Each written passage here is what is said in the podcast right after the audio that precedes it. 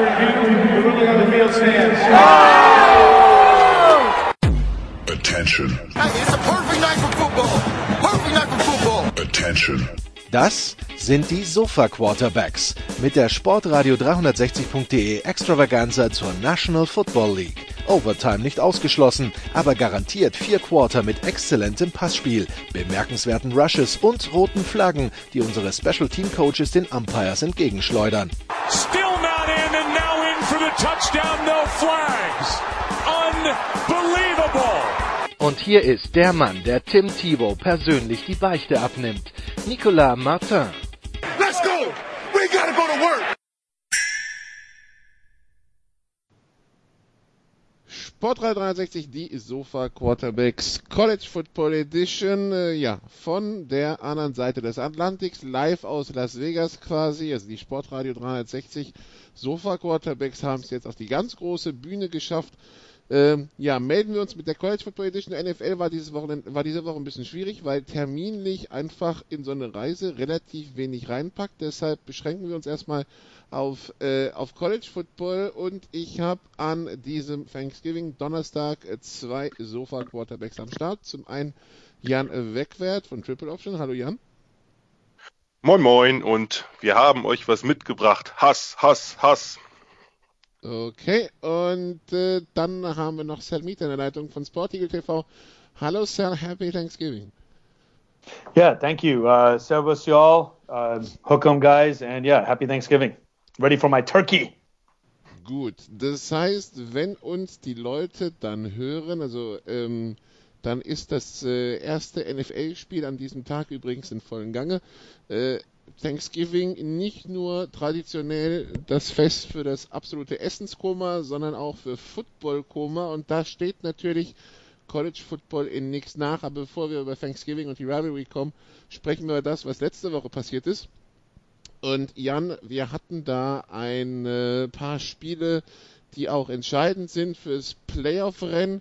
LSU gegen Arkansas, weniger dieses 56-20, aber es gab natürlich den großen Krach in der Big Ten zwischen Ohio State und Penn State und von vielen erwartet, Penn State musste gewinnen, um noch im Playoff-Rennen zu bleiben. Ohio State letztendlich nach 21-0 Führung mussten sie noch mal ein bisschen zittern, weil sich Penn State wieder auf 21-17 reingekämpft hat, aber am Ende 28-17 für Ohio State, die damit ungeschlagen bleiben und auch dabei aussehen wie eins der 4 besten Teams im College Football, ne? Ja, absolut. Man könnte fast sagen, wie eins der 2 besten oder vielleicht sogar das beste Team. Das Spiel 28-17 gibt eigentlich noch nicht mal wirklich wieder, wie überlegen Ohio State über weite Strecken des Spiels war. Gerade zu Beginn sah das extrem eindrucksvoll aus. Hat man mit Dobbins die Inside-Runs, Zone-Read mit Dobbins und Justin Fields im Quarterback und Fields hat auch das ein oder andere Mal diese Design-Quarterback-Draws sehr gut durchgeführt, auf die hat Penn State lange keine Antwort gehabt. Die hatten entweder, war der Quarterback-Spy zu undiszipliniert oder sie hatten da keinen stehen.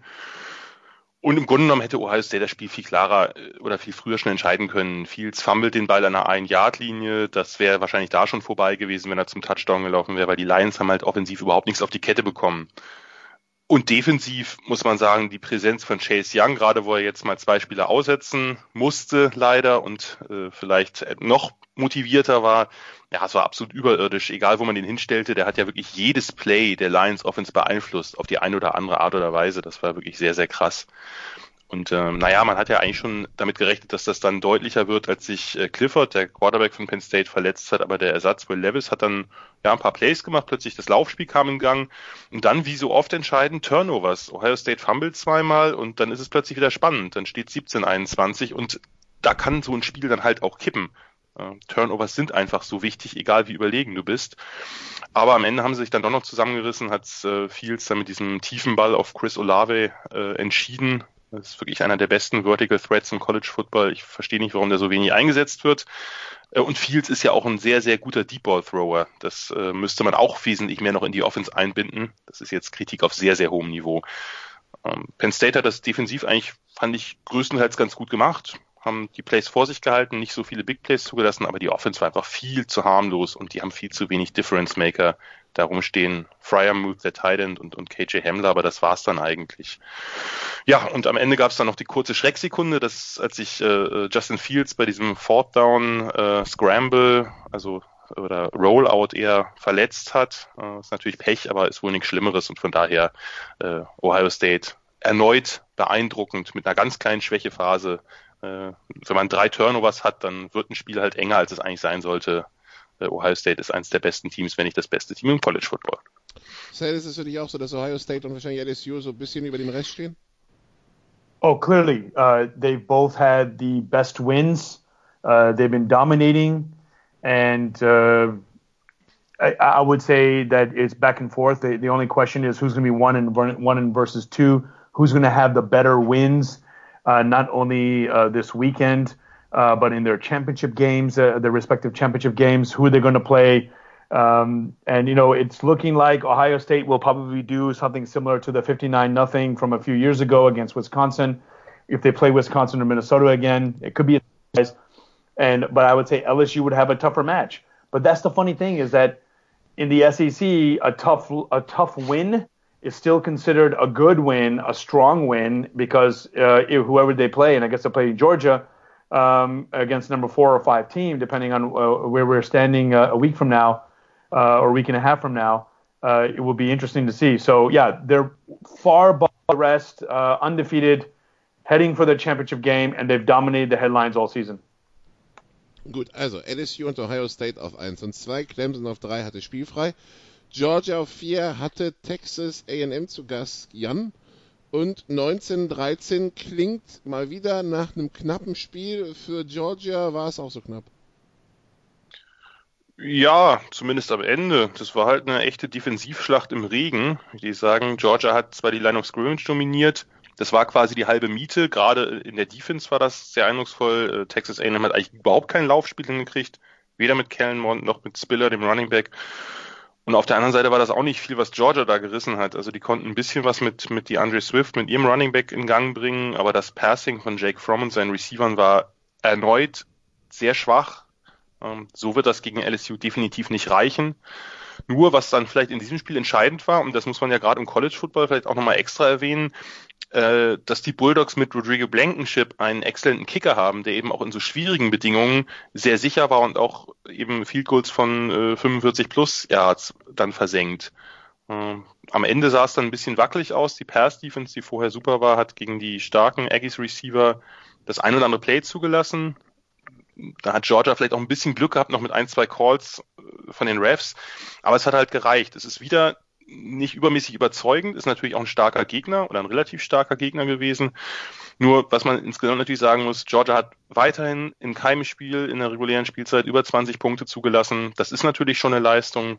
Ich nehme mal sehr dringend an, dass sich das spätestens dann eben mit dem LSU-Spiel ändern wird. Aber mit der Defense sind sie natürlich in vielen Spielen. Nur wenn sich die Offense nicht steigert, dann wird das in 2 Wochen beziehungsweise 1,5 Wochen ein sehr, sehr langes Spiel. Ja, und Sal, im Grunde genommen ist es egal, ob sie im Augenblick überzeugend gewinnen oder nicht, weil wenn sie gegen LSU verlieren, dann sind sie wahrscheinlich aus den Playoffs raus, und wenn sie gegen LSU gewinnen, dann ist es egal, wie überzeugend der Rest davor war, dann steht LSU als überzeugender Sieg für sich allein, und das hilft dann Georgia. Von daher, Georgia muss nur schauen, dass sie durchkommen, ne?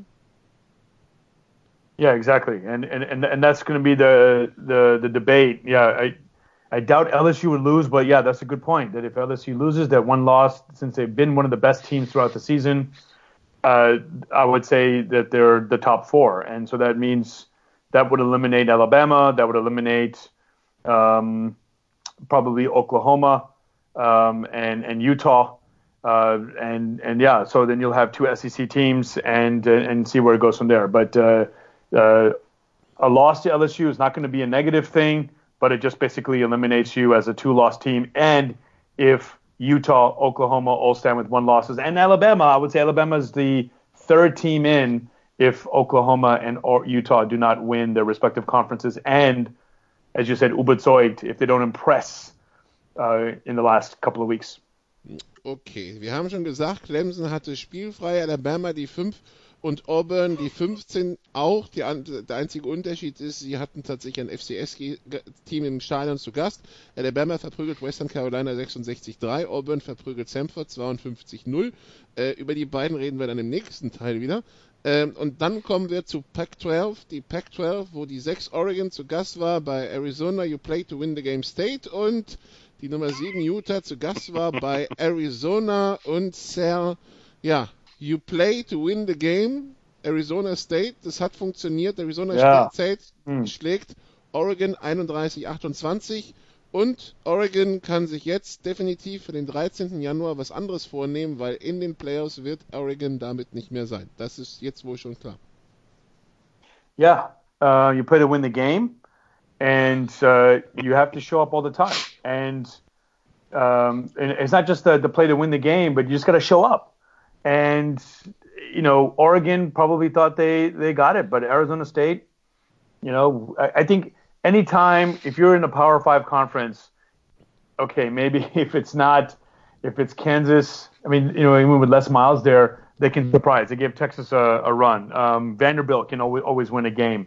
I guess in every situation except for the article I just forwarded about Michigan and Ohio State, Michigan's not going to beat Ohio State. But yeah, in college football and in NFL, any given Sunday and then Saturday, it's going to happen. And Oregon had so much to play for. If anything, Oregon wins out, they're in the playoff. Very clear to me that they would be in the playoff. And they were the best Pac-12 team to make it. And for them to slip up, that's what they call it, a trap game. They were probably looking ahead to Oregon State, who they say, oh, we're going to beat them. Then maybe they were looking 2 weeks ahead to Utah. Shame on them, and that's their fault. And I love Ed Orgeron's comment. We're going to go 1-0 every week. And if you think about it, the same thing with the Washington Nationals, just to bring baseball into it. Let's go 1-0 today. And you have to think about going 1-0 that day. You have to win. And actually, Mac Brown even talked about winning the first 5 minutes of every quarter and the last 5 minutes, or the first 5 minutes of every game. You just try to get that mentality. And the minute you slip up, the minute you take a team, granted, you're down 21-0 before anything happens. And unless you're Ohio State, unless you're a Oklahoma, and you're down 28-3, and you're able to come back, I doubt you're going to win. And they did fight. They did show their talent. It can happen in football, but it was just too much to overcome. And unfortunately, they've ruined their season. Maybe they'll get to go to the Rose Bowl. Who knows? But they had bigger plans and they had bigger fish to fry, so to speak, or bigger ducks to fry, and they couldn't get it there. Arizona State, wo ich dann gesehen habe, ich gar nicht mitbekommen, dass Marvin Lewis tatsächlich auch im Coaching-Staff rumhüpft. Das ist wirklich das Sammelsurium für ehemalige NFL-Coaches. Ja, Jan, die Hoffnung der Pac-12 ruhen damit auf Utah, die also ja am besten Pac-12-Champion werden, weil also Oregon Pac-12-Champion schafft es nicht in die Playoffs, Utah Pac-12-Champion, je nachdem wie der rechts spielt, wahrscheinlich bis vielleicht. Ja. Also meiner Meinung nach hätten es die Utes dann verdient, wenn ich mir angucke, was da so rumläuft. Es sei denn, dass Georgia das SEC Championship Game gewinnt. Dann wird es sehr eng für ein Team außerhalb der jetzigen Top 4 da reinzukommen. Wenn das nicht passiert, wenn LSU das gewinnt, dann wäre für mich Utah insgesamt der verdienteste Kandidat. Natürlich kann man darüber diskutieren, ob Utah das stärkste Team ist, aber sie haben dann ihre Conference gewonnen und das ist nun mal wichtig. Das finde ich auch, sollte auch wichtig bleiben. Und sie spielen ja durchaus überzeugend gerade. Sie haben 1-2 Wackler drin gehabt, aber momentan ist die Defense sehr stark. Und die Offense mit Huntley und Zach Moss, dem Running Back, funktioniert hervorragend, trotz jetzt gar nicht so toller Receiver. Aber das ist einfach insgesamt eine sehr, sehr runde, sehr gut executende Mannschaft.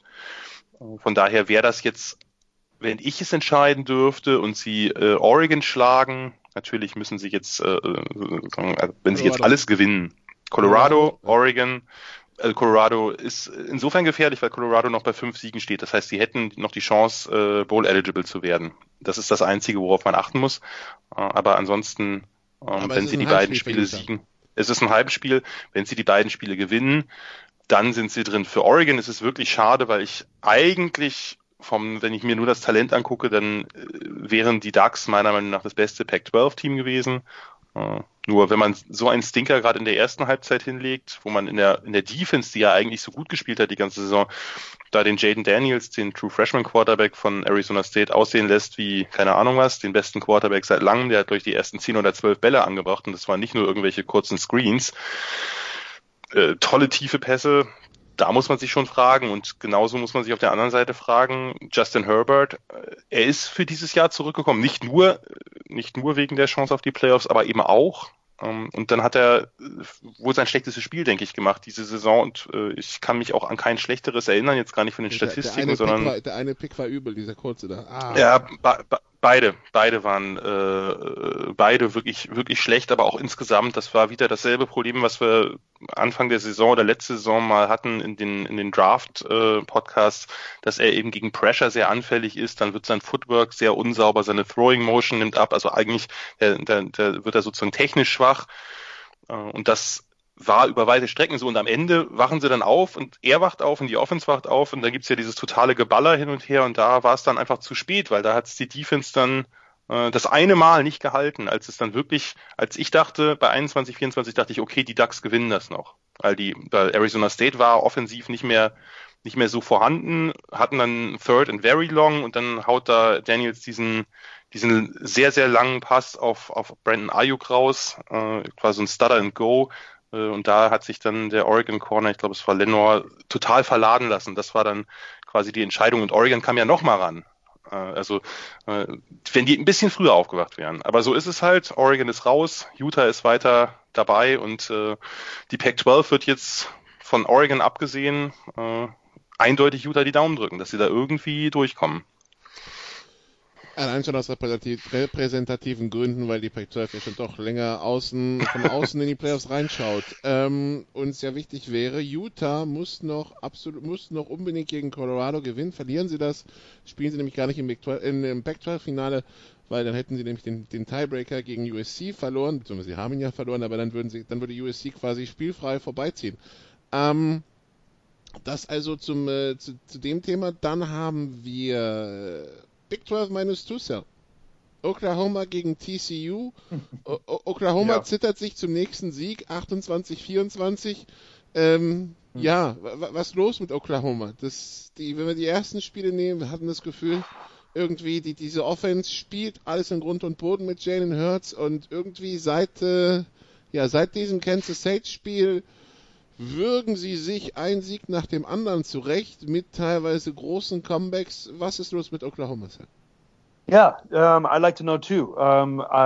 It's really interesting that they're such a talented team. They have a talented quarterback. Jalen Hurts has definitely fit himself as a nice piece into this offensive puzzle. And they've kept on winning. It's about surviving in advance. But yeah, after this game against TCU, against Baylor, they survive. And you'd think that they're up, was it 14-0, 21-0 at home? And they struggled past the finish line. So 21. Yeah. 21-0, exactly. And you think that it's going to be another Oklahoma 52-10, 52-17 win at home. I mean, they were at home too. It's nothing was on the road. Could it be boredom?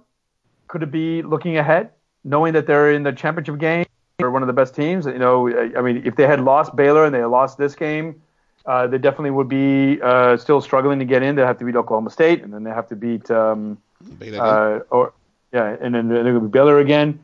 What they've done is actually put themselves behind, or put themselves maybe on par with Alabama. Even if they win the Big 12 championship, a 12-1 Big 12 minus 2 champion Oklahoma who struggled versus an Alabama team that has beaten everyone but LSU, who are you going to choose? Who are you going to take? So what they've done is create that debate for a playoff team. But if Oklahoma had dominated, just like how LSU has, except for that one Oklahoma loss, then Oklahoma would be the fifth, if not the fourth best team, waiting to take in the fourth spot. So what they've done is basically open it up. So what they're going to have to do is beat Oklahoma State handily, and then beat Baylor handily. A comeback win is a great comeback win, but then Oklahoma's, I don't know where the Big 12 championship goes, in the Fiesta Bowl, not sure where. They will go But then they'll have to go to the highest bowl possible because they will not go to the playoff. Ja, Jan, was ist denn für dich die Konstellation? Kannst natürlich gerne drauf einsteigen, aber was ist denn für dich die Konstellation, wo irgendwie es Oklahoma oder Baylor noch in die Playoffs schaffen? Oklahoma hat sich's ganz schwer gemacht eigentlich jetzt. Das muss man mal so deutlich sagen. Sal hat's ja gerade angesprochen. Das Problem ist, sie kriegen es einfach nicht hin, Spiel überzeugend zu gewinnen. Man kann sich so eine Niederlage gegen K-State leisten. Das ist immer möglich. Gerade als ein Team wie, vom Rang und auch vom Namen wie Oklahoma, die eben auch andere Spiele sehr, sehr dominant gewonnen haben. Nur wenn sie jetzt anfangen, wie in den letzten Spielen, dass sie immer nur eine Halbzeit konstant spielen. Jetzt war es die erste und in der zweiten haben sie es komplett eingestellt. Ich weiß nicht, was da los ist. Also ich habe es gesehen, aber ich habe es nicht verstanden. Das war einfach sehr wenig. Vor 2 Wochen war das Gleiche. Eigentlich schon locker vorne, dann hätten sie es beide noch verloren. Und und bei Baylor war es anders. Genau, gegen Baylor war mehr so wie Oregon bei Arizona State und der Unterschied ist, sie haben es gerade noch geschafft, wieder reinzukommen. Ja. Genau, also das sieht auch seltsam aus. Jetzt sind sie dieses Spiel plötzlich, ich meine, ein paar Spiele haben sie die Bälle nur in Jalen Hurts Hand gelegt oder Hände gelegt oder auch Beine. Jetzt haben sie ein Spiel, wo sie 64 Mal laufen, 21 Mal passen. Also irgendwie so ganz rund wirkt das nicht. Und dass man bei Jalen Hurts sagen muss, er ist ja, egal was man sonst über ihn sagen kann, er ist in seiner ganzen gesamten Karriere sehr, sehr vorsichtig mit dem Ball umgegangen. Und jetzt hat er schon wieder 2 ganz entscheidende Ballverluste gehabt. Erst dieser Pick 6, der über, 90 Yards zurückgetragen wurde oder so. Und dann ein Fumble auf dem Weg in die Endzone. Das hat er ja schon mal gegen Baylor gehabt. Das heißt, er hat eigenhändig das Spiel wieder spannend gemacht. Und diese Spiele, die verhindern, dass Oklahoma eigentlich, obwohl sie jetzt wieder gewinnen, irgendwie im Ranking aufsteigen. Und sie verhindern natürlich auch, im Normalfall würde man Oklahoma gefühlt vor Utah ranken, aber das ist jetzt schwierig, weil Utah die Spieler halt deutlicher gewinnt. Und natürlich hat man jetzt ein bisschen Glück, wenn man es so will, dass man noch 2 Spiele hat gegen gerankte Teams. Bedlam ist, Oklahoma State ist gerankt, jetzt an 21 und dann eben Baylor. Bei Baylor ist ja auch ein bisschen lustig, dass das Komitee, die jetzt von 14 auf 9 hochgesetzt hat, wegen eines Sieges gegen Texas. Entschuldigung, Sal, nichts gegen Texas, aber da haben zwischendrin andere Teams deutlicher gegen bessere Teams gewonnen, Michigan zum Beispiel gegen Indiana und sind nicht gestiegen. Also da hat man sich so ein bisschen als Komitee, denke ich, die Option offen gehalten, dass man Oklahoma oder Baylor beiden noch die Chance zumindest einräumt. Denn wenn Baylor da irgendwo auf 14 oder 12 stecken geblieben wäre, dann hätten die keine Chance auf die Playoffs gehabt, egal wie sie Oklahoma schlagen, wenn sie es denn tun würden. Jetzt hat man es so ein bisschen sich zurechtgelegt, dass Alabama und Utah und Oklahoma und meinetwegen sogar Minnesota vielleicht und Baylor noch eine Möglichkeit hätten, also alle One-Loss-Teams.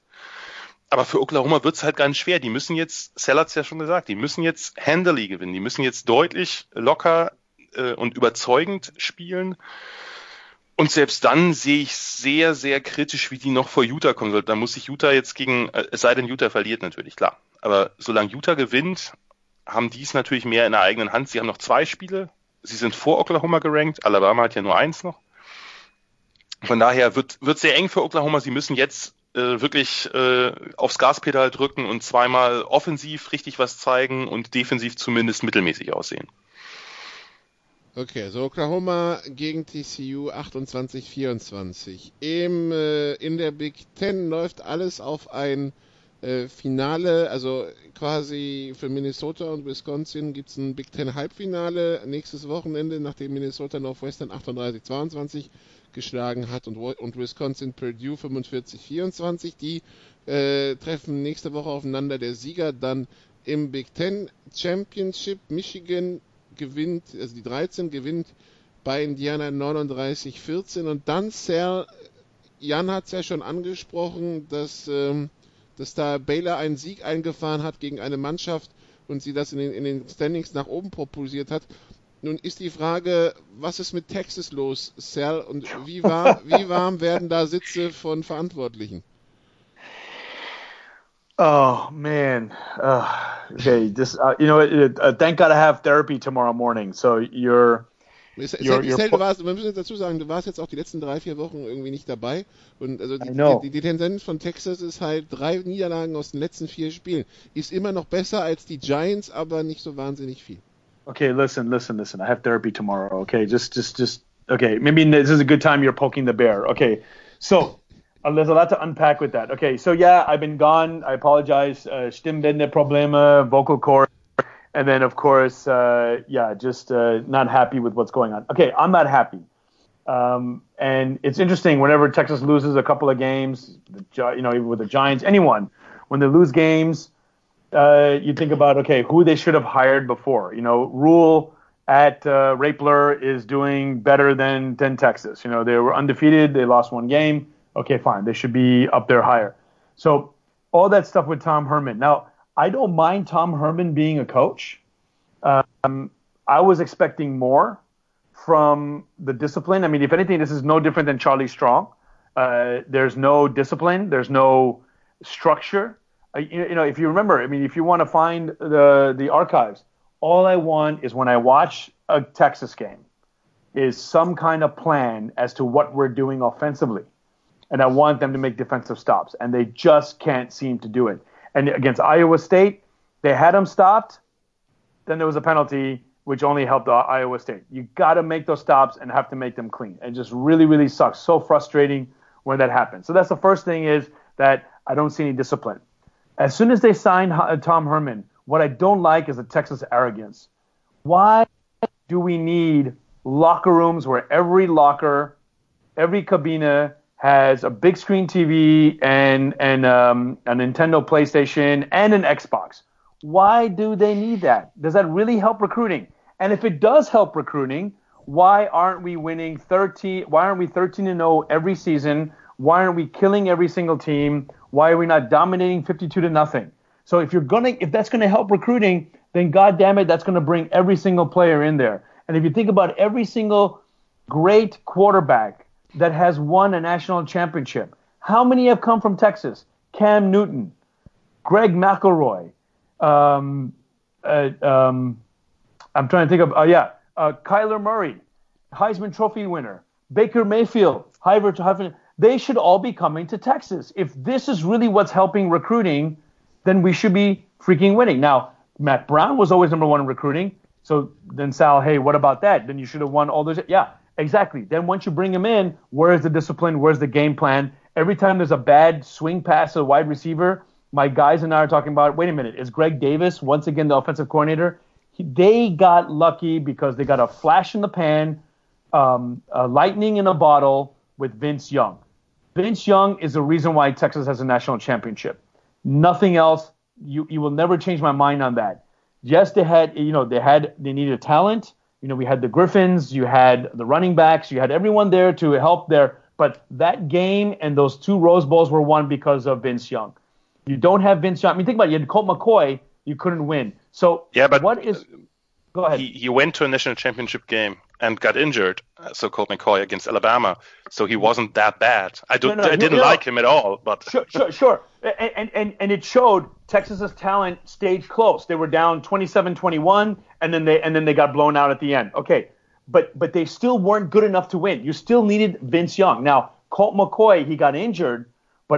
We really, really think that that game was not going to be close. Maybe it would have been close again, but we won't know that. That's the problem.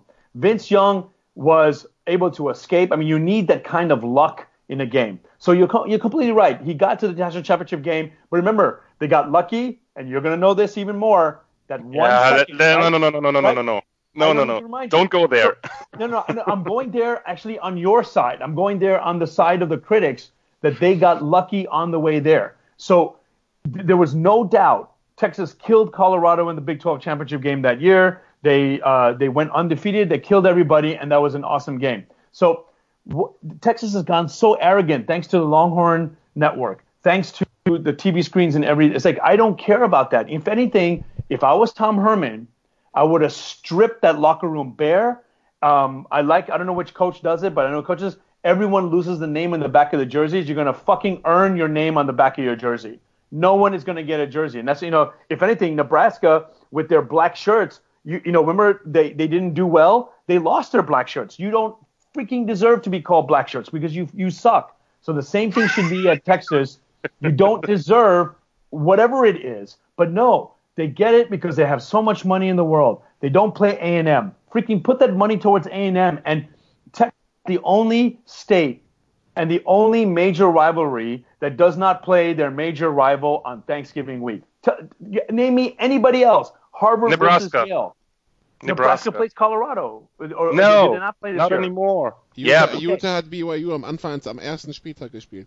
Yeah, it's not uncommon. Yeah, it's not uncommon, but who's Nebraska's? Nebraska went to the Big Ten. Who's their new made-up rival there? I don't know. It's Iowa, but it's Iowa. Yeah, it's, okay. It's the thing. It would be nice for that, but I'm talking about Texas versus Texas A&M, Oregon versus Oregon State, Alabama, Auburn, USC, UCLA. But anyway, this arrogance is sickening to me, and the what they charge people for the tickets. What they do for everything is like, I don't care. I just want to win games. I don't care if there's a live band on Longhorn Walkway on game day. I don't care if they got the biggest screen. Just freaking win games. So to the point about what's going to need to happen, you just got to win the games, and then just have some humility. And the Texas's back joke. Of course, they didn't make it. It was a Tessitore or whoever it was who made the joke. And I love it in the thing. Texas is back losing games, and they're going to be 7-5, maybe even 6-6, going into bowl season. And they just need to recruit better. They need to have discipline, and then hopefully beat. And the thing is, you're right. I've been sick. I've been off. They were 4-1 or 5. Yeah, 4-1, and they just four of the last five games, and it's just really, really ridiculous that they're sitting here. At this level, and it was a good season. I'm pissed off, but unfortunately, I'm not surprised. And another winter of discontent until they beat Oklahoma next season. Let's see. Ich muss ganz kurz auf ein, zwei Punkte eingehen, Nikola. Ich hoffe, das ist zeitlich noch drin. Natürlich. Also, Herr Mitha möchte nachher noch Truthahn essen, aber ja. Ja, aber Herr Mitha hat sich gerade quasi mit der Länge des Takes hat er sich Herrn Schimmel quasi angepasst. Und ja, von daher, und es brennt nicht nur der Truthahn bei Sal, glaube ich. Es scheint so. Nur ganz kurz, ein, zwei Punkte. Das eine ist, du hast zwar grundsätzlich vollkommen recht, was diese Ausstattung der Lockerrooms angeht, aber ich befürchte, dass man heute wirklich Recruits auch damit zieht, dass die Lockerrooms so aussehen und eben nicht irgendwie so ein Lockerroom ist wie, was weiß ich, in der Kreisliga im Fußball oder sowas. Also ich glaube, das spielt leider eine Rolle, weil ganz viele nachher sagen, irgendwie, die haben die Facilities gesehen und die waren Top-Notch oder 1A oder was auch immer. Und ich glaube, man kriegt heute, ob man es gut findet oder nicht, Recruits, die umkämpft sind, wenn die dann sich Lockerrooms angucken und der eine, keine Ahnung, da laufen die Ratten rum, jetzt ein bisschen übertrieben gesagt, und der andere ist halt, hast du halt deinen eigenen Screen und ein Tablet und keine Ahnung was und deinen eigenen Privatbereich fast schon. Das gibt leider wahrscheinlich sehr viele Recruits, und das ist auch irgendwie verständlich, für die das einen Ausschlag macht.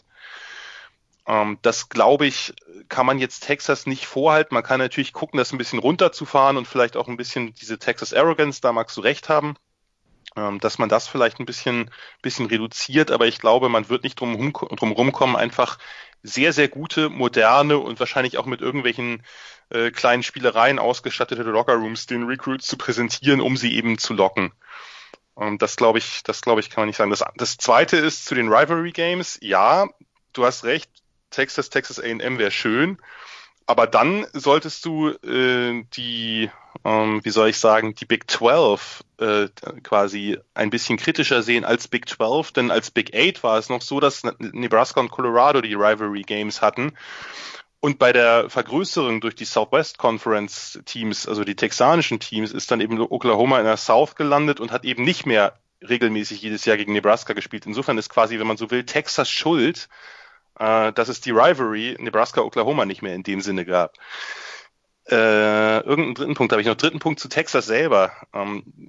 Diese Saison war enttäuschend, aber ich würde die letzte Saison nicht so kritisch sehen. Die fand ich doch relativ gut, und die hatte ja auch ein schönes Ende gehabt. Und vielleicht sollte man Tom Herman nochmal 1-2 Jahre geben, weil ich fand die Offense dieses Jahr, bis auf das Baylor-Game, aber ansonsten fand ich die schon relativ stark. Die Defense war halt unter aller Sau, und damit gewinnt sie dann halt nichts. Auch in der Big 12 nicht. Das war schon. Gut, wunderbar. Dann. Yeah, just a quick point. You know what really sucks, and you're right about all those rivalries. You're right. Maybe Nebraska doesn't. But Nebraska never really had. There's no other state within, another big school within the state that they can play. Who are they going to play? North Northeastern, yeah. But still, the fact that Nebraska was always a national name. Nebraska playing Colorado, Nebraska playing Oklahoma was always a big game in the Big Eight, and of course in the Big 12.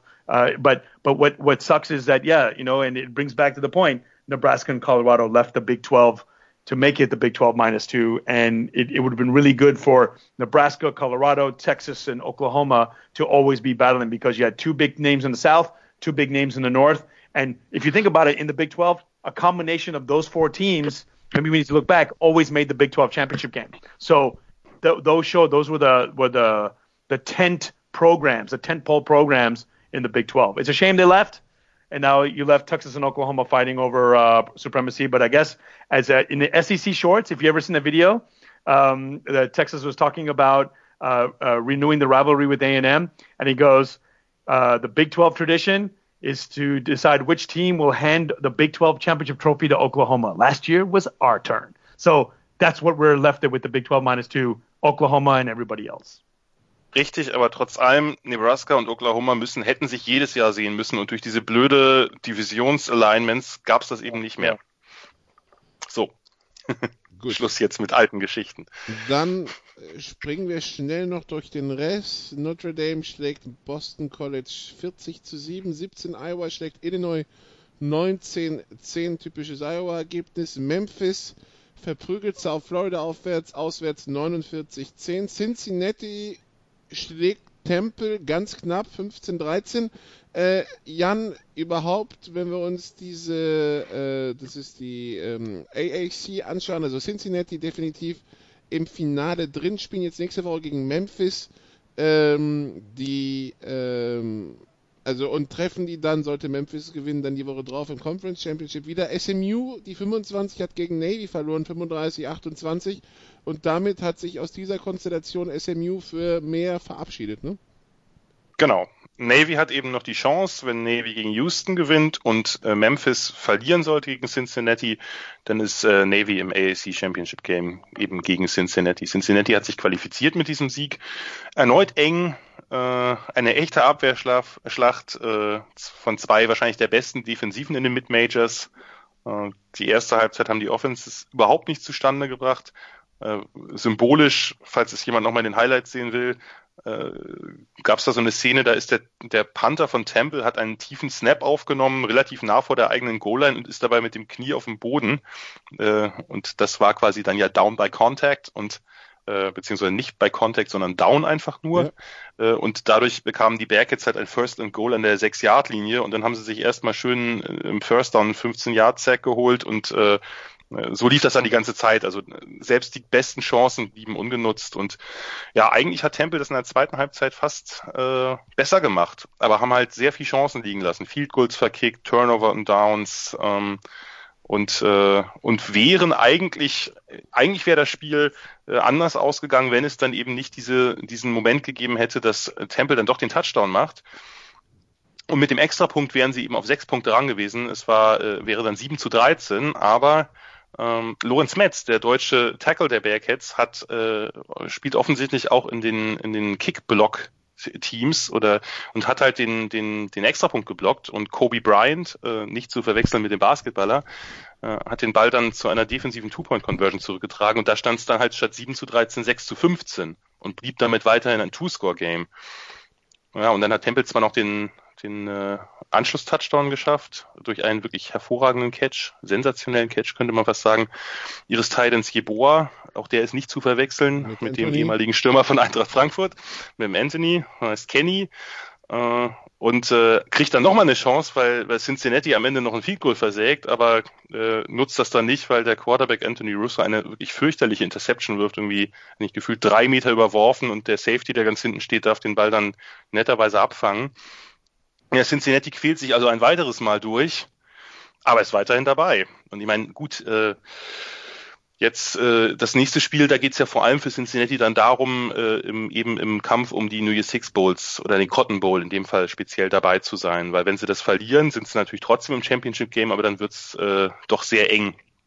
Und dann müssten sie das gegen dasselbe Team, gegen Memphis, gewinnen und hoffen, dass Boise State und vielleicht auch Appalachian State noch stolpern. Also Cincinnati muss jetzt eigentlich zweimal siegen, entweder zweimal gegen Memphis oder einmal gegen Memphis und einmal gegen Navy und dann wären sie durch, aber der Form der letzten Wochen nachzuurteilen, gerade in der Offense, sehe ich da ein bisschen schwarz. Okay, dann so viel zu den Ergebnissen von letzter Woche. Wir machen eine kurze Pause und dann geht's in die Rivalry Week. Freitag, Samstag, volles Programm im College Football. Es gibt Rivalitäten und es gibt viele Spiele, in denen es wirklich auch um alles oder nichts geht. Also bis gleich.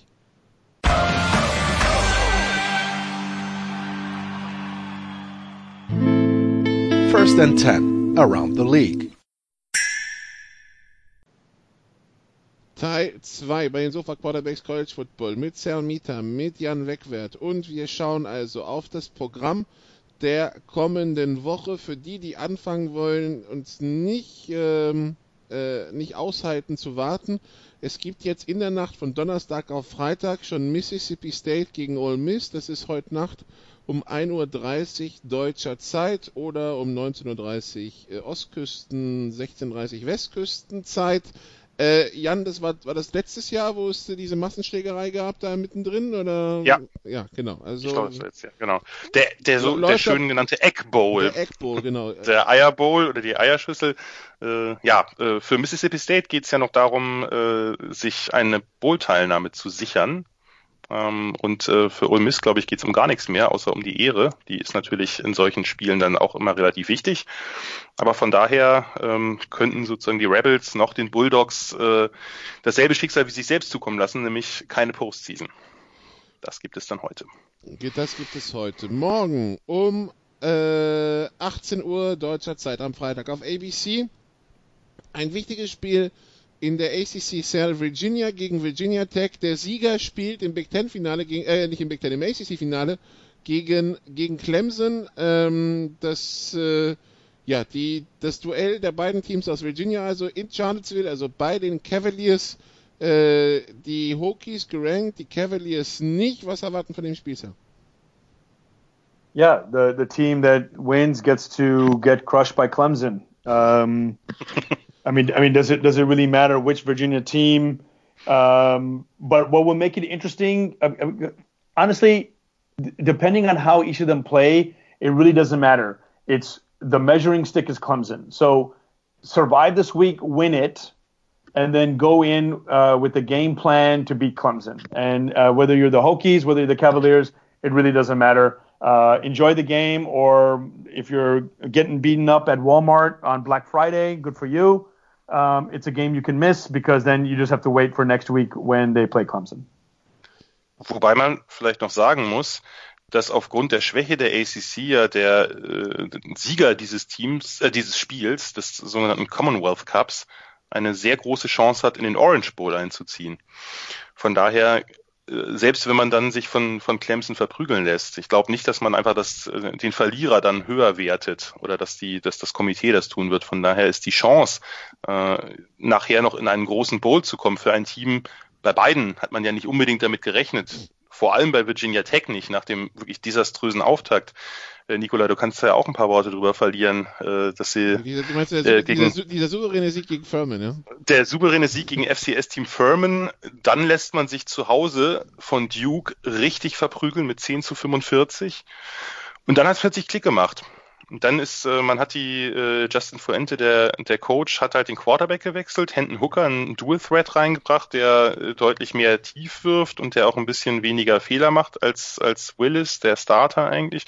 Und in der Defense haben die halt haben sie irgendwie richtig den Schalter umgelegt gekriegt. Das ist ja, muss man vielleicht kurz dazu sagen, die letzte Saison von Bud Foster, einem der legendärsten Defensive Coordinators der jüngeren Zeit. Der hat ja schon unter Frank Beamer, dem ehemaligen legendären Headcoach der Hokies, gedient und ist dann von Fuente übernommen worden und ist hat sehr, sehr große schematische Veränderungen oder Innovationen ins College Football eingeführt mit der Defensiven, hat lange schon mit einer Base Nickel gespielt. Ich will das jetzt gar nicht so sehr ausführen, aber der ist in seinem letzten Jahr, hat gesagt, nach diesem Jahr hängt er seine Schuhe an den Nagel vielleicht nicht, aber er beendet seine Trainerlaufbahn. Und von daher ist das schon, also freue ich mich sehr für ihn, dass er dann plötzlich dass seine Defense plötzlich angefangen hat, eben sein Scheme so umzusetzen, dass sie in den letzten Spielen ja wirklich sehr, sehr dominant gewesen sind. Die letzten beiden Spiele gegen Georgia Tech und gegen Pitt haben sie halt 0 gewonnen, also Back-to-Back Shutouts. Und auch vorher gegen Wake Forest, die eine sehr gute Offense haben, nur 17 Punkte zugelassen, gegen Notre Dame sehr, sehr knapp verloren. Also da hat irgendwie Klick gemacht und von daher, auch wenn ich sagen würde, dass Virginia eigentlich das vielleicht etwas talentiertere Team ist insgesamt. Momentan sehe ich Tech ein bisschen vorne. Virginia Tech hat ja die letzten, ich glaube, 15 oder so Spiele dieser Rivalität gewonnen und man dachte letztes Jahr schon, dass es ich glaube 15 in der Tat. Ja? Okay. Ich schaue mal. Genau. Also ich hatte nachgeguckt vor ein paar Tagen. Ich bin jetzt aber selbst wieder unsicher. Ich glaube, die haben 15 und 19 in den letzten 20 oder so gewonnen. Und letztes Jahr war es ja eigentlich so, dass es andersrum hätte ausgehen müssen, weil Virginia Tech eine sehr schlechte Saison spielte. Und dann haben sie trotzdem in Overtime gegen die Cavaliers gewonnen. Also die Cavaliers müssen irgendwann mal zusehen, dass sie da auch die Rivalität wieder etwas ausgeglichener gestalten. Sie spielen zu Hause. Von daher, also ich erwarte ein enges und wirklich spannendes Spiel. Ich freue mich ein bisschen drauf. Genau, seitdem sie in der ACC sind, ja, hast recht. Seitdem sie in der ACC sind, gab es 15 Spiele und die 15 hat Virginia Tech gewonnen im Commonwealth Cup. Sie spielen seit 1895 gegeneinander und auch die Bilanz allgemein spricht klar für Virginia Tech logischerweise. Wenn man natürlich 15 am Stück gewinnt, hilft das 58, 37, 5 die Gesamtbilanz. Dann haben wir am Freitag um 22 Uhr Sale zum Beispiel auch den Apple Cup zwischen Washington und Washington State. Letztes Jahr war das relevant, dieses Jahr wahrscheinlich gar nicht mehr. Yeah, it's a shame because I think Washington State's one of the more entertaining teams in the conference. So Washington, we thought that they would be strong and make a run for it this year. I guess Oregon has stepped up in their place. So yeah, the Apple Cup the last few years was, but you know it's still going to be exciting. It's one of those games again that if you have nothing else to do, you can watch it and enjoy it. But unfortunately, there's no implications. If there's any implication, is depending on strength of schedule. Is it going to help Utah?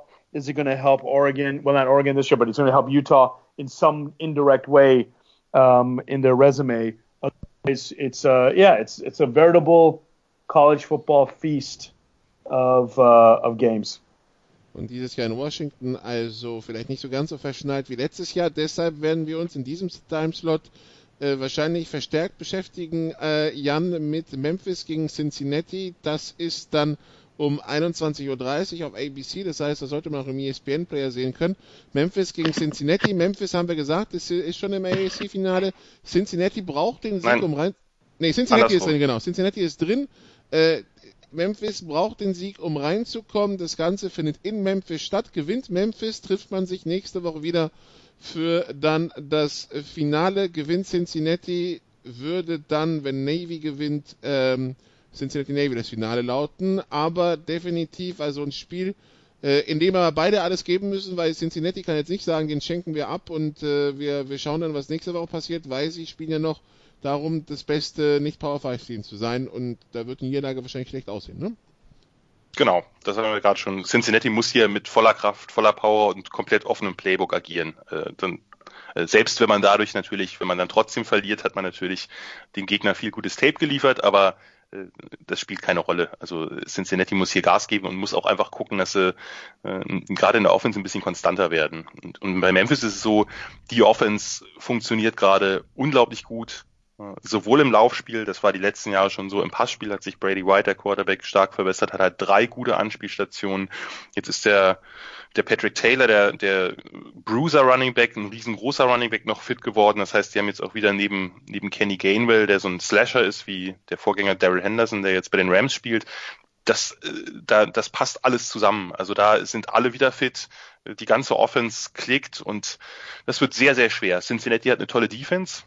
Aber das wird sehr, sehr schwer, diese Offense aufzuhalten, weil die sich eben nicht unbedingt auf einen Spieler oder ein Matchup konzentrieren können.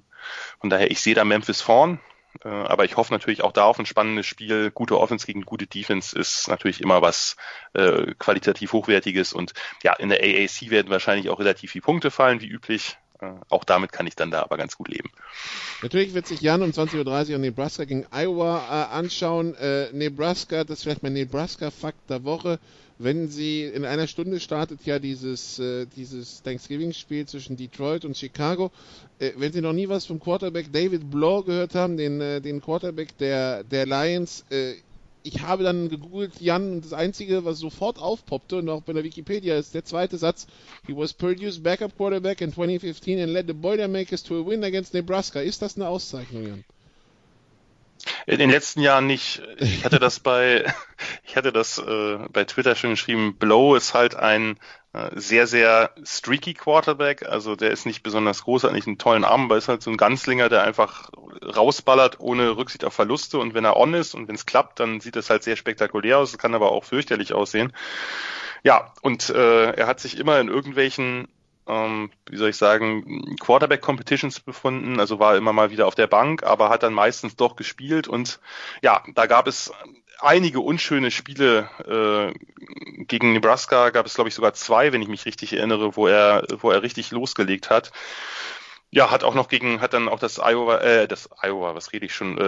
State Spiel vom letzten Jahr, was dem einen oder anderen vielleicht noch ganz gut in Erinnerung ist, auch da war er stark. Nebraska Defense müssen wir in den letzten Jahren nicht drüber reden und ich denke, dass auch in diesem Spiel gegen eine starke Defense der Hawkeyes die Nebraska Offense nicht so toll aussehen wird und damit wahrscheinlich erneut keine Bowl-Teilnahme bei rumspringen wird. Tja, also das also wahrscheinlich auch für den Freitag. Dann schauen wir auf den Samstag-Cell. Und natürlich Samstag, 18 Uhr, The Game. Ohio State gegen Michigan in Michigan. Das Spiel, die Rivalität schlechthin, 1968. Ohio State führt 48-14 gegen Michigan. Woody Hayes geht für 2, wird nach dem Spiel gefragt, wieso er für 2 gegangen ist. Die beste Antwort, die man geben kann, because they wouldn't let me go for 3. Der Ton ist gesetzt, Sir. Michigan hat Ohio State zu Gast. Ohio State hat die letzten 7 gegen Michigan gewonnen und an Herrn Tressel, den erinnern Sie auch nicht gerne, der hat ja in 2000 9 von 10 gewonnen. Also Michigan in dieser Rivalität ganz weit nach hinten gerutscht. Man würde natürlich am liebsten Ohio State ein Bein stellen. Jim Harbaugh braucht eigentlich mal so einen Sieg gegen Ohio State. Wie wahrscheinlich ist er? I would say less than 40% is a chance. I mean, and you know, this is when they say it doesn't matter what the records are, you throw them out the window because you just go and play because you hate each other so much. But you know what? I'm here to either defend Jim Harbaugh. I mean, the funny thing with Jim Harbaugh, you can defend him and criticize him. So, criticizing part, he came in and he was brash about everything about Michigan. We're going to do everything we can to win championships. In his defense, yeah, you know, it's like, does he need because of that attention? Then they have to win. If they don't win properly, he gets criticized for it. And even though that article, Ringer, will they ever win? The funny thing is that, Michigan could actually be 11-0, just like Ohio State, and he will lose this game. He won't be on the hot seat, but he would definitely be he has not beaten Ohio State, and that's how I think it's happened in every rivalry school or every school where they have a big rivalry. You have to win. I know, for example, just to bring up Texas, you have to beat Oklahoma, you have to beat A&M. If you did that, your job is actually safe for another year, and it goes year by year basis. The problem is Jim Harbaugh recovered from an awful start, put himself in a position to get a Rose Bowl bid, but they need to win. They need to win on Saturday, and if he doesn't. Can you feel sorry for him? Probably not, because he said he's going to win it, and this is huge. Now, as I went back earlier, let's go back to the earlier. You play to win the game, as you like to bring it up. You need to be 1-0 on Saturday. They need to be 1-0. Win this game, You're not going to be in the CFP. You don't deserve to be in the CFP, but you've ruined Ohio State's chance. You have ruined a chance for an undefeated season for them, and you put yourself in the Rose Bowl. Or maybe not, because, you know, maybe Ohio State will still be the higher-ranked team, but you've beaten Ohio State. So I really do think that the hot seat is warm. It's not boiling. It's not simmering. It's warm. But if he loses, and how they lose will be key. But those stats you mentioned before, 7 in a row, haven't been to a championship game, haven't been in the playoff, are all going to be things that you put in someone's resume, and you have to say to them, is he worth it? And then I think there was another piece. If not Harbaugh, what other coach do you get? Urban? Do you get Chip Kelly? Do you get Nick Saban? You know, who do you bring in who's better than Harbaugh? And it's just really weird. This is not like European football, European soccer, where you get rid of Marino, you bring in Pep Guardiola. You get a Pep Guardiola, you get Jurgen Klopp. It doesn't work that way in college football. Nick Saban doesn't go hopping from city to city, campus to campus. And I think every school would want to have Nick Saban, but that's not the truth. So that's a very important question. If not Harbaugh, who? And so Harbaugh needs to win, and it's less than 40%, but it would be an awesome Saturday. I said I wanted chaos. I would love for Michigan to win this game. Jan, was seit Michigan nicht passieren darf, ist sowas wie letztes Jahr, ne? Ja, das sollte nicht passieren, ist aber nicht ausgeschlossen. Letztes Jahr war ja das eine Jahr, wo man dachte, okay, dieses Mal sind die Wolverines Favorit, haben zumindest die Saison vorher überzeugender gespielt. Ohio State hat sich ja in einigen Spielen schwer getan, nicht nur bei der Niederlage gegen Purdue, da war noch Maryland, da war Nebraska gegen nicht so gute Teams sozusagen. Ja, und dieses Mal ist Ohio State oberdominant und Michigan muss gucken, dass sie irgendwie nicht den Blowout kriegen, den sie letztes Mal bekommen haben. Das gibt ein bisschen Hoffnung, weil sich Michigan die letzten Wochen doch deutlich stabilisiert hat, weil sie vor allem eine Passing-Offense dazu gewonnen haben. Das ist ja alles noch eine neue Offense mit dem neuen Offensive Coordinator Josh Gattis. Das kann manchmal länger dauern, als man vielleicht das will. Das sah am Anfang der Saison grausam aus und mittlerweile sieht das relativ gut aus. Gerade eben auch, was das Passing angeht. Und von daher, ja, ich sehe es ein bisschen wie Sal. Also vor der Saison, in der Mitte der Saison habe ich noch gedacht, das war's für Harbaugh. Und mittlerweile glaube ich, er würde auch eine The-Game-Niederlage relativ schadlos überleben, weil ein Progress da ist. Harbaugh ist ein guter Recruiter. Er hat einen erstklassigen DC mit Don Brown und er hat einen Offensive Coordinator, einen jungen Offensive Coordinator, der zumindest, bei dem man merkt, okay, das System wächst langsam. Das wird von den Spielern angenommen und auch vor allem umgesetzt. Ja, bei diesem Spiel sehe ich trotzdem schwarz. Ich weiß nicht, letztes Jahr hat Ohio State ja, die Schwächen auch der hervorragenden Michigan Defense wunderbar aufgedeckt. Wenn die halt die ganze Zeit in Man-Coverage spielen, dann machen wir halt Mesh und Crossing Routes. Und wenn man dann einen genaueren Quarterback wie Dwayne Haskins hat, dann kann das schnell übel ausgehen. Dieses Jahr kommt dazu noch, vielleicht ist Fields nicht ganz so genau, aber dieses Jahr kommt dazu eben noch, dass Fields halt auch noch gut laufen kann. Und wenn man da auch die ganze Zeit dann in Man-Coverage sitzt, dann hat man die Augen halt am Gegenspieler und nicht im Backfield quasi oder beim Quarterback. Und daher, da muss sich Michigan was überlegen, ob sie ein oder gleich zwei Quarterback-Spies abstellen oder was auch immer. Dann wird auf jeden Fall sehr, sehr schwer, weil Ohio State einfach das Laufspiel funktioniert viel besser und dann kommen immer wieder diese tiefen Pässe, die sind sehr, sehr genau bei Fields. Ja, und auf der anderen Seite steht natürlich weiterhin Chase Young und den muss man bei jedem einzelnen Play beachten. Egal wo er steht, muss man irgendwie zwei Spieler auf ihn abstellen. Am besten einfach den Back oder einen Tight End jedes Mal dazustellen und selbst dann ist ja nicht gesagt, dass er sich nicht doch durchsetzt. Also wird ganz, ganz schwer für Michigan. Aber unmöglich ist es nicht, natürlich nicht. Dazu ist das Team auch zu gut geworden in den letzten Wochen. Wenn die sich defensiv irgendwie ein, zwei Kniffe einfallen lassen und offensiv sehr, sehr variabel spielen, dann ist auch eine Überraschung drin. Ich glaube nur, im Gegensatz zu Sal nicht, dass Ohio State bei einer Niederlage gegen Michigan automatisch raus ist aus den Playoffs. Ich glaube, wenn sie dann ein knappes Spiel verlieren jetzt, ich gehe nicht davon aus, aber nehmen wir mal an, dass Ohio State knapp verliert und dann das Big Ten Championship Game gegen entweder Wisconsin oder Minnesota sehr klar gewinnt. Ich glaube, dann sind sie weiterhin dabei. Dazu war die Saison insgesamt zu gut. Yeah, actually, thank you for that correction. For me to say at the beginning of the podcast that Ohio State, LSU are top two teams you're definitely right. A loss doesn't affect them because they still have that one, as they say, one other touch point, one other point. And if they have a nice win in the Big Ten championship game, then they don't lose a spot. But it's still a win for Michigan. It saves Harbaugh's job, gives them hope for the future. And I got caught up in all that, that maybe they do ruin it. Who knows what happens with the other teams? But, yeah, I cannot say an Ohio State team dominated along with LSU and then a loss to a Big Ten rival or a rivalry game and still win a championship eliminates them. So thank you for the correction. Und vor allem, naja, man kann natürlich es aber so sehen, da hast du natürlich recht, Sal, dass wenn sie nicht mehr auf 1 stehen, dann kriegen sie halt, wenn sie auf 2 oder 3 sind, natürlich einen unangenehmeren Gegner. Wenn sie jetzt auf 1 bleiben, und ich denke, die Chancen stehen nicht so schlecht, einfach aus strategischen Gründen, weil es könnte ja sein, dass Platz 4 ein SEC-Team einnehmen wird. Dann wäre das wohl Alabama. Ist ja nicht unmöglich, dass man dann nicht LSU auf 1 lässt, dass man LSU auf jeden Fall auf 2 stellt, damit man diesem Problem aus dem Weg geht. Und für Michigan geht es natürlich immer noch auch um New Year's Six Bowl.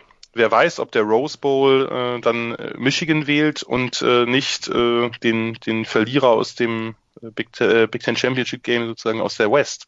Wer weiß. Wir werden es abwarten. Gut, also so viel zu The Game. Dann gibt es den Palmetto Bowl, auch um 18 Uhr zwischen Clemson und South Carolina.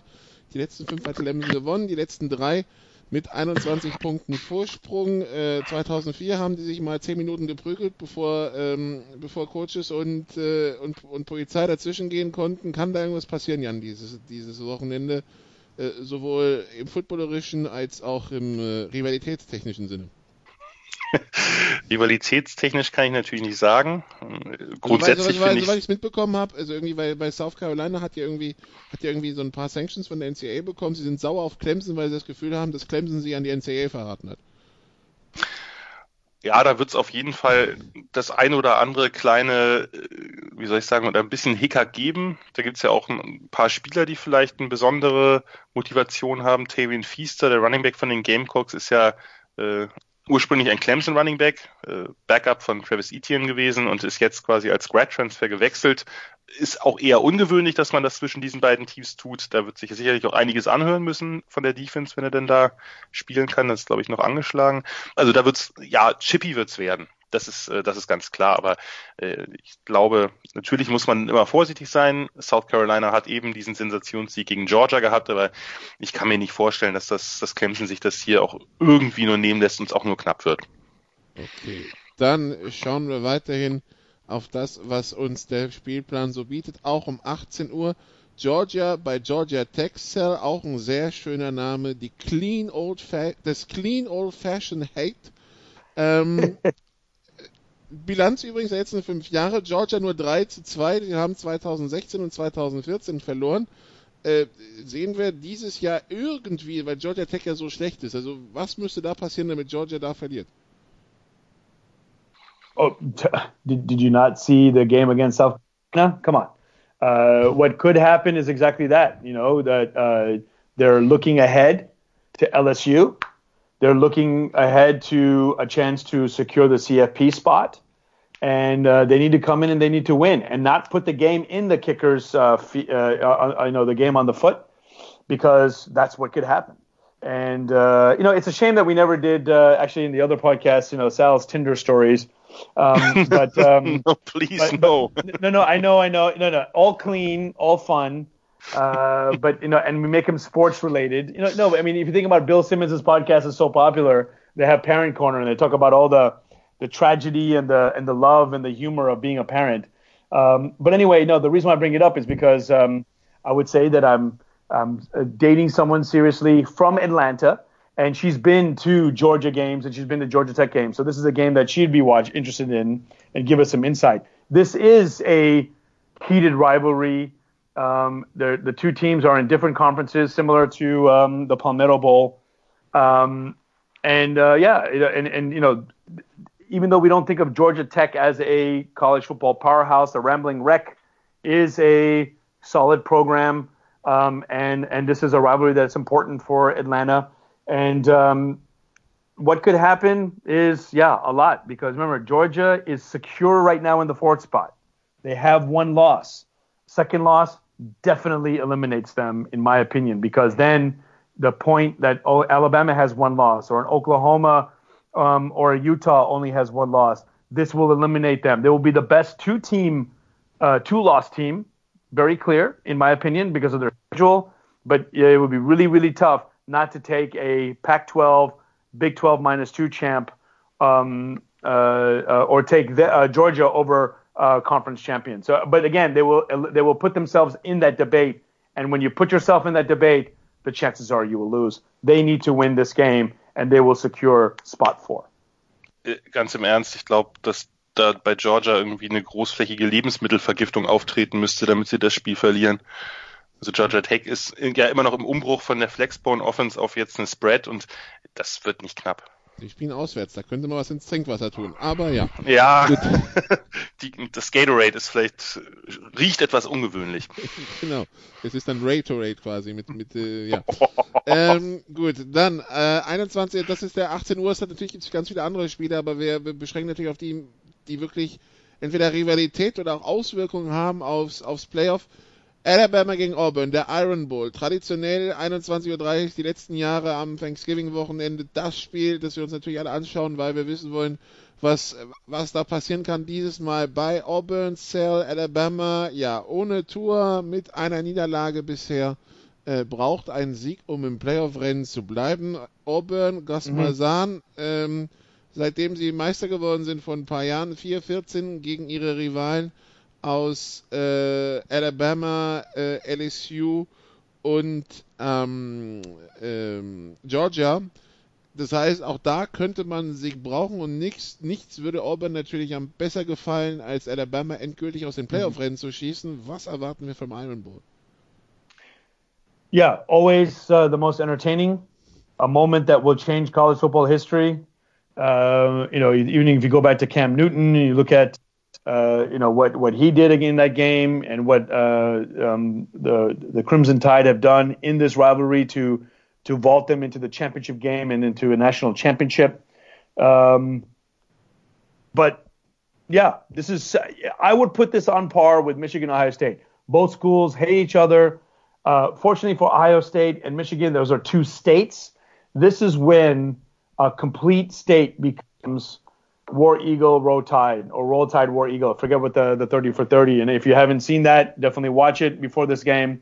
What I expect, you know, and I mentioned this in when I gave my rankings, LSU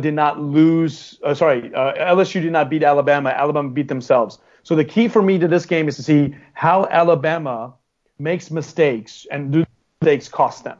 And that's how the only way I see Auburn winning this game. Is that if Alabama makes some mistakes that cost them 10, 15 points, because this is going to be a tight game. I can see this as a 24-20 game. I can even see this as a 44-40 game.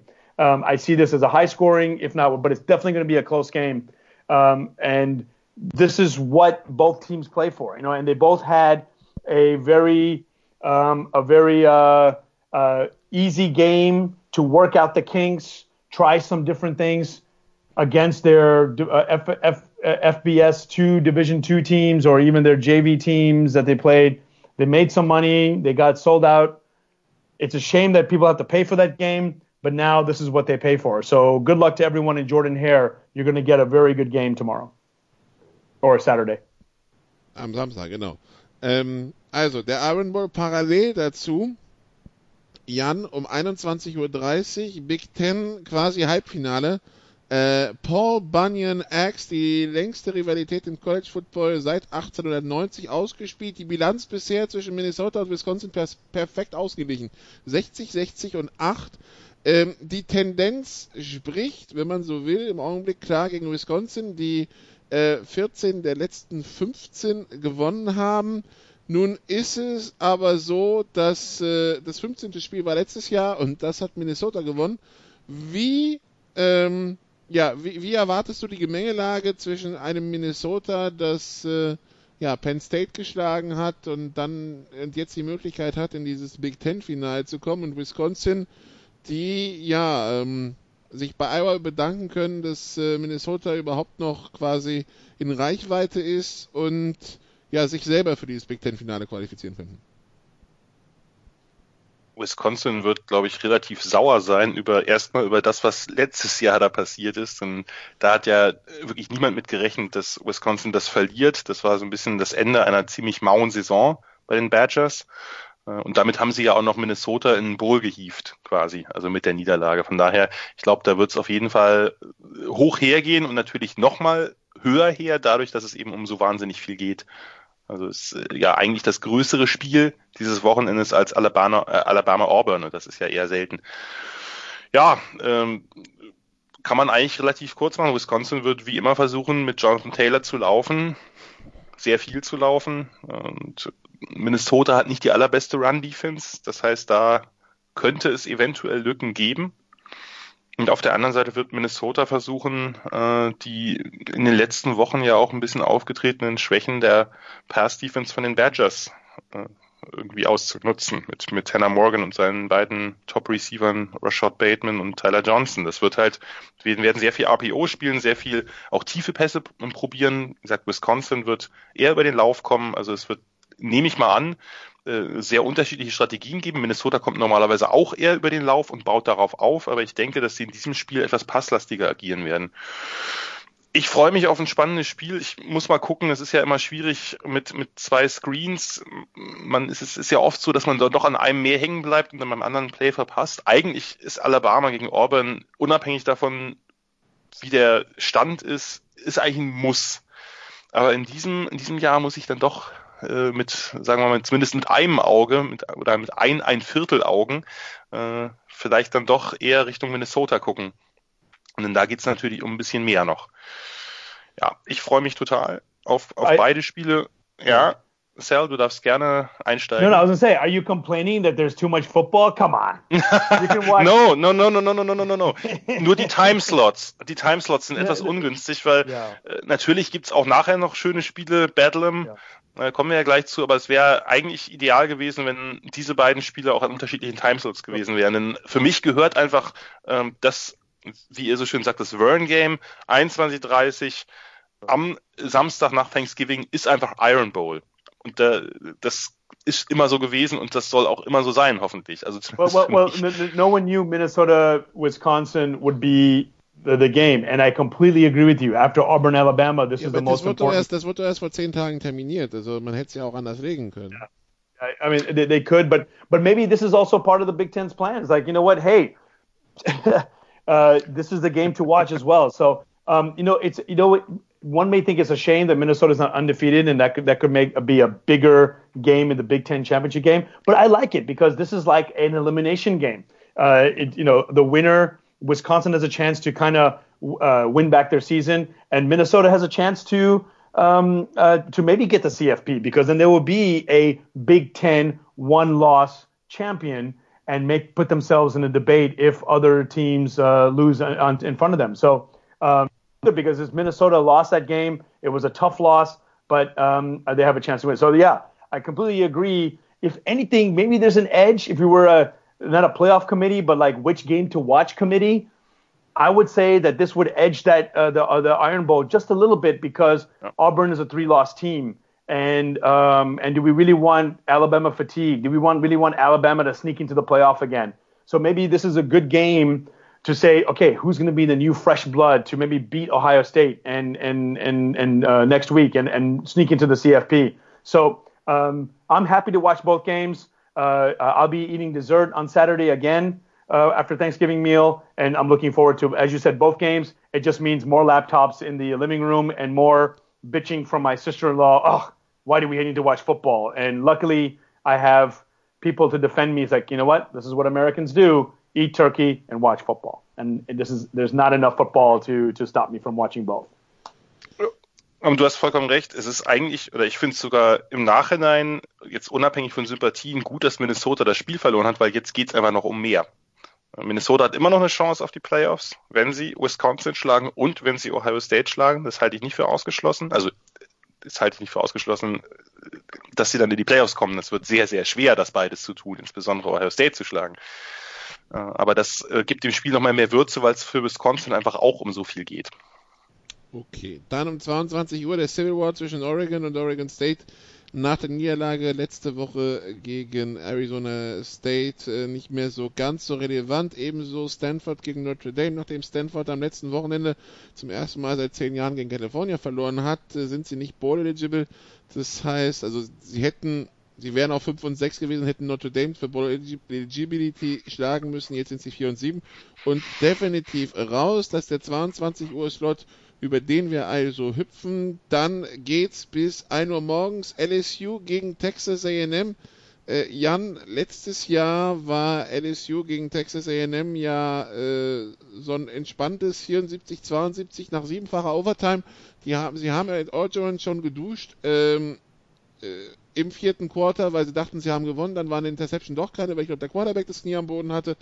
Ja, 1,5 Stunden später hatte A&M ein Spiel gewonnen, von dem man dachte, sie hätten es verloren. LSU muss jetzt schadfrei diesmal durchkommen. Wie schaut's aus? Texas A&M, die Saison würde ich ja irgendwie doch ein bisschen als enttäuschend bezeichnen, aber vielleicht bin ich da auch ein bisschen zu streng. Nö, bist du nicht. Man muss sich nur halt angucken, dass A&M einen der schwierigsten Spielpläne insgesamt im College Football hatte, weil die eben neben den Divisionskontrahenten Auburn und Alabama und LSU eben auch Intradivision oder Interdivision halt Georgia hatten und dazu noch eben Out of Conference Clemson. Also das ist natürlich schwierig und sie haben halt dann eben die Spiele verloren, Clemson, Auburn, Alabama und Georgia. Davon 3, naja, zumindest ansatzweise knapp. Clemson sieht knapper aus, als es ist, sagen wir mal 2 knapp. Ja, insgesamt hätte, also ein Sieg hätte da schon rumspringen müssen aus diesen schwierigen Spielen. Von daher ist es ein bisschen enttäuschend für Jimbo Fisher und Co. Aber das ist insgesamt kein ungefährliches Team.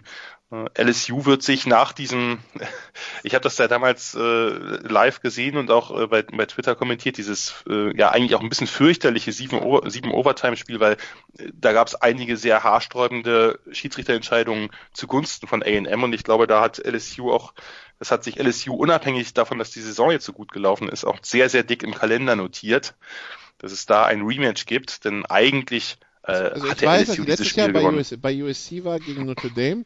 Ich konnte das Stadion verlassen. Ich bin mit der Straßenbahn zum Parkplatz gefahren. Ich bin mit dem Auto zurück nach Hause gefahren. Und wer in L.A.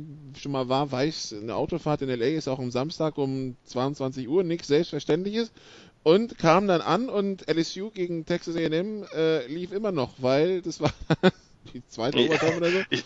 Ich glaube, wir hatten auch geschrieben und ich sagte, du schaffst es noch. Ja. So, das, ja, und sie haben ja jetzt die Overtime-Regeln auch entsprechend geändert. Da hat dieses Spiel und eben das Buffalo Western Michigan-Spiel haben da, denke ich, einen großen Teil zu beigetragen. Insbesondere natürlich dieses Spiel, weil es eben große Teams waren, die es gespielt haben. Ja, ich glaube nicht, dass da was schief geht, aber es wird halt vielleicht auch spannend zu sehen sein, erneut, wie sich die LSU-Defense schlägt. Texas A&M ist besser geworden in der Offense, das konnte man jetzt an den Punkten gegen Georgia nicht unbedingt abmessen, ist aber, denke ich, wenn man sich die Spiele angeguckt hat, relativ augenscheinlich. Die haben normalerweise auch wieder ein halbwegs vernünftiges Laufspiel, eine sehr gefährliche Receiver, 3, und einen jungen, extrem talentierten Tight End mit Weidermeyer und eben Kellen Mond als Quarterback. Das ist halt schon eine gute Passing-Offense. Und da kann sich LSU's Secondary, die ja hervorragend besetzt ist, aber eben doch das ein oder andere Problem dieses Jahr hatte, nochmal testen. Vielleicht sogar mehr testen als gegen Georgia. Es geht gegen Georgia andere Probleme, oder Georgia hat andere, sozusagen, es hat an anderen Stellen mehr Qualität, aber hier, die Secondary, für die wird es hier drauf ankommen. Ich glaube nicht, dass LSU das Spiel verlieren wird. Ich weiß auch gar nicht, ob es knapp werden wird, aber das könnte vielleicht so einen Fingerzeig geben, auch für die Playoffs dann, wie gut LSU's Defense dann tatsächlich ist, denn da gab es ja doch den ein oder anderen Wackler in den letzten Wochen. Um 1 Uhr spielt auch Kansas State gegen die 23 Iowa State. Um 1 Uhr vielleicht relevant Houston gegen Navy, wenn Memphis am Tag davor verlieren sollte. Dann würde Navy um Einzug ins AAC-Finale spielen. Um 1.30 Uhr Utah gegen Colorado. Es gilt also verlieren verboten, Sal, für Utah und die Pac-12, wenn sie in die Playoffs wollen. Yeah, Utah's resume is already weak. And I feel bad for them. I mean, they did lose to USC, so I don't know if USC keeps winning, maybe that will help them. because USC has played well over the last few weeks, even though Helton may not survive. And we'll talk about that, I'm sure, on Black Monday or whenever. What do the college football teams have? They don't have Black Monday. What do they have? No. Yeah, whatever. But yeah, if they lose, they're definitely out. I mean, the Pac-12 and the Big 12 are, according to the rankings, very, very weak. And two losses will not get the Pac-12 into the CFP. And same with the Big 12 minus two, especially when you have an Alabama lurking or maybe even a Minnesota. And then if you also have a one-loss LSU or Ohio State team. So it's going to be packed. And you know, I wasn't. You didn't ask me about the Palmetto Bowl. I mean, I don't know. What do you think, guys? A one-loss Clemson team, they lose in a weak ACC. Does that put them in the debate? Make it questionable, or are they a lock? Not sure. So definitely, Utah is, I would say, in the same boat as a Clemson. Another loss, and you put yourself out of the conversation. Okay. Dann also das Spiel, dann sind wir um 1.30 Uhr bei Florida gegen Florida State angekommen. Florida State, der Sunshine Showdown, auch ein sehr schöner Name, könnte auch ein Cocktail sein, aber die Cocktailparty ist ja ein anderes Spiel. Jan, da fehlt Christian jetzt, wirklich. Ja, Florida State, klar wahrscheinlich der Underdog gegen Florida dieses Jahr. Was die letzten Jahre anders war, also letztes Jahr haben die Gators zum ersten Mal seit 5 Jahren gegen Florida State gewonnen, aber im Augenblick sieht das eher nach einer Wiederholung aus als nach der Niederlage, oder? Ja, ziemlich deutlich sogar. Also Florida hat mir die letzten Wochen außerordentlich gut gefallen, haben eine sehr, sehr starke Defense, haben in der Offense halt deutlich zugelegt, mit Kyle Trask als Quarterback auch sehr solide gespielt. Also ich sehe da eigentlich sehr, sehr wenig Chancen für Florida State. Die wollen halt versuchen, ihren Interims-Coach zu behalten. Und dass die Player, also die Spieler, sind ja die ganze Zeit dabei, eben den Haggins da so hochleben zu lassen und sagen, hier, wir wollen mit ihm weitermachen. Dafür wäre es wichtig für Florida State. Sie sind ja schon Bowl-eligible, aber ich kann mir nicht vorstellen, dass die Gators da stolpern. Okay, dann, Sal, 2 Uhr morgens, Bedlam. Wir haben Oklahoma bei Oklahoma State zu Gast. Oklahoma von den letzten 5-4 gewonnen. Letztes Jahr in 48-47 eine gestoppte Two-Point-Conversion. 1 Minute vor Schluss sichert Oklahoma den Sieg. Und so wie die Saison bisher gelaufen ist, könnte man sich durchaus vorstellen, dass Oklahoma wieder so ein Drama hinlegt. Oklahoma State ist gerankt, Oklahoma auch. Das heißt, für Oklahoma ist von Quality Win bis Season-Ending Loss so quasi, also nicht ganz Season-Ending, aber Playoff Hope Ending Loss, alles dabei, ne? Yeah, and you know what? If you go back to the Wisconsin-Minnesota game, this should be there. I completely agree that the 3 games that everybody wants to see is the game, Iron Bowl, and the Paul Bunyan Axe Bowl. But the thing is, Oklahoma, Bedlam, because it's entertaining, because of the history, it's on in prime time. I would love to see where 2 teams are battling it out for everything at stake. And right now, both teams don't have everything at stake. Oklahoma State beating means just basically the same thing as just beating a rival. But Oklahoma has the cachet. It has the ratings, I guess. And I guess ABC and ESPN have something there that does it. But if they lose, they're out. Excuse me? Bedlam ist ein Fox-Spiel, ebenso wie der Game. I see, it's Fox. Okay, yeah, sorry, I apologize. I thought I saw ABC there. You're right, it's a Fox game. But yeah, and okay, that takes away my theory there. But it would be nice that ABC put that in the late spot. I guess they wanted to put Utah, Colorado. If I look carefully now, maybe that game was going to be there. But yeah, no, Bedlam is a big game, and I guess that will be Gus Johnson's Scream game. Should we start that now? We got the Vern game, and we got the Gus Johnson Scream game. Oklahoma, CD Lamb, Touchdown. The Game wäre dafür besser, wenn dann wieder JK all day sagt. Yeah. Aber ungefähr 100 Mal. Yeah. No, but you know what? This has always been an entertaining game. There's always at stake. And, you know, this is what we love about Rivalry Week, that you throw the records out. Now, they're both winning teams. They're both doing well. You get to see the mullet. You see a mullet outside of Bavaria, which is good. You know, when you walk around, go in the S-Bahn, you see all the mullets you can. Sorry, Bayern, I know you're going to come and get me. I'm at the Hirschgarten tonight and the keg later. But it's just interesting that that this game always ends up being entertaining, and that's the Big 12 minus 2. That's the Big 8, the history. I know you said you don't talk about old history, but it's old history that continues to live on. And Bedlam is a big game. It's in Stillwater, and yeah, again, this is a state that becomes divided in two on Bedlam Day. So this is definitely a game to watch. And you know, we spoke about it earlier about Oklahoma. They have to win this one handily, and then they have to win the Big 12 minus 2 championship game handily for them to be considered, because of how they played over the last few weeks. And if and that's what the committee does.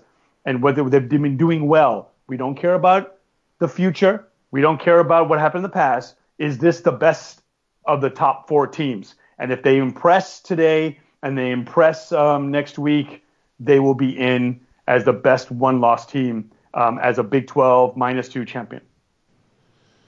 Okay, und dann gibt's noch den Territorial Cup um 4 Uhr morgens zwischen Arizona State und Arizona. Da können Sie mich dann antreffen. Natürlich, wenn ich schon in der Nähe bin, dann will ich mir natürlich ein Herm Edwards-Team aus der Nähe anschauen. You play to win the game. Vielleicht mache ich mir so ein Schildchen.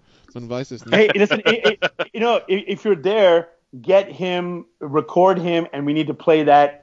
We need sound effects. This is a good intro. And ich bin aber nicht akkreditiert, von daher wird's schwierig. Oh, Shada. Okay. If there was any way for you to do that last minute, that would be freaking awesome. Get him to record that, and that would be awesome. Muss ich mir mal irgendwann für nächstes Jahr vornehmen, aber an Akkreditierung zu kommen, College Football ist ein bisschen anstrengend und nervig, aber ja, das machen wir. Wir probieren es irgendwann mal. So, also so viel zu den Rivalry Games. Dann machen wir noch eine kurze Pause und dann machen wir ganz schnell unser Picking Against the Spread. Bis gleich.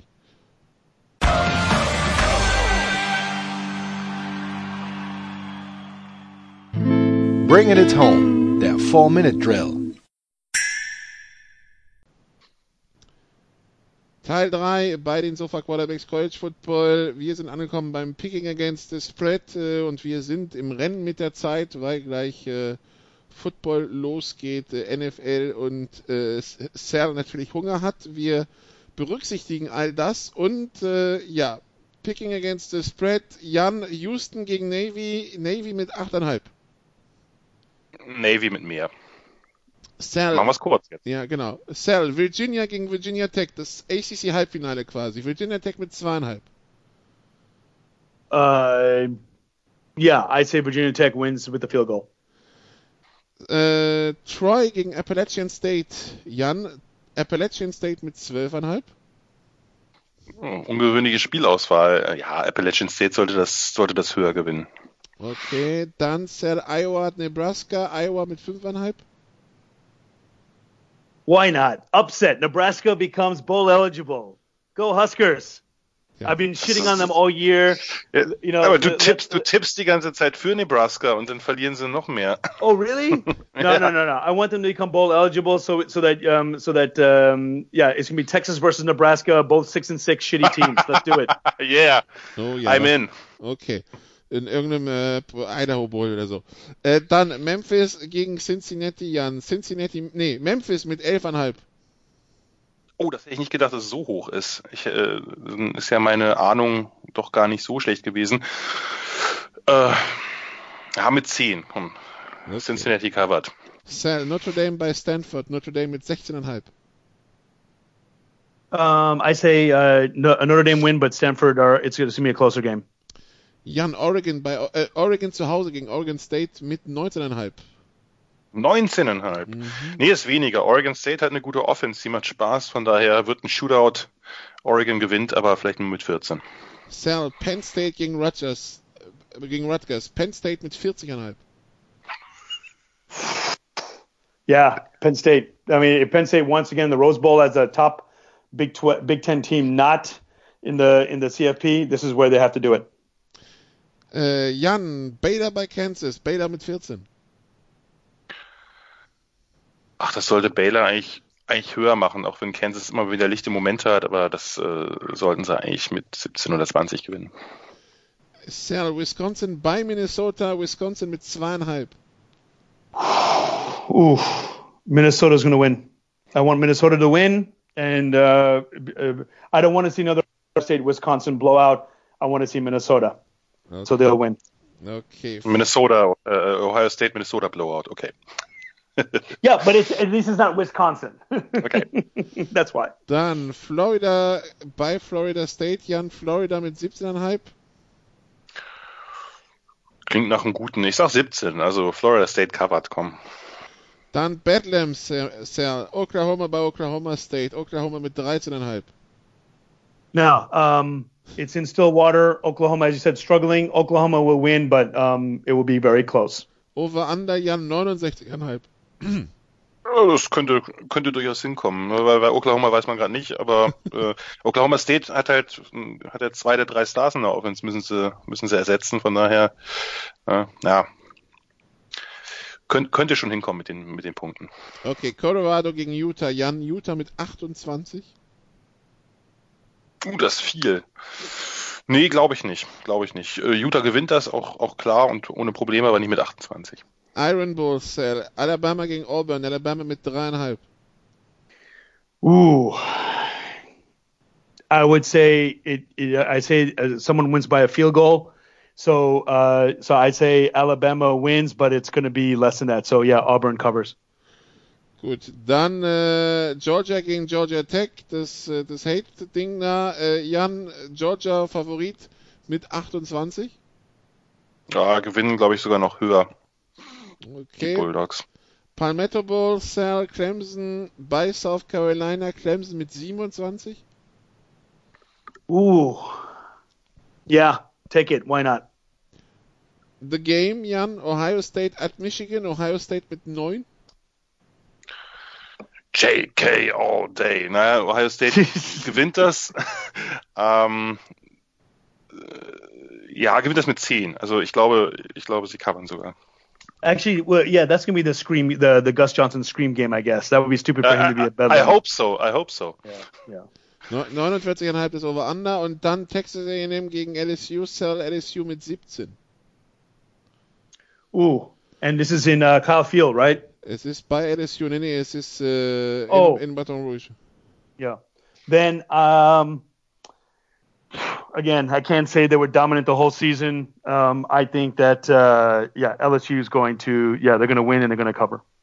Gut, dann wissen Sie alles, was Sie über College Football wissen müssen für dieses Wochenende. Es entscheidet sich viel nächste Woche dann noch die Conference Championships und dann wissen wir, wer in welche Bowls geht, wer in den Halbfinals spielt und so weiter und so fort. Das heißt, die College-Football-Saison nähert sich, also ist quasi am Ende der regulären Saison angekommen mit diesem Wochenende. Die Sofa-Quarterbacks logischerweise nicht. Also wir schauen weiterhin, ich bin noch eine Woche in den USA, wie wir es zeittechnisch hinbekommen, dass wir Sofa-Quarterbacks aufnehmen. Bin aber ganz guter Dinge, zumindest College nächste Woche hinbekommen.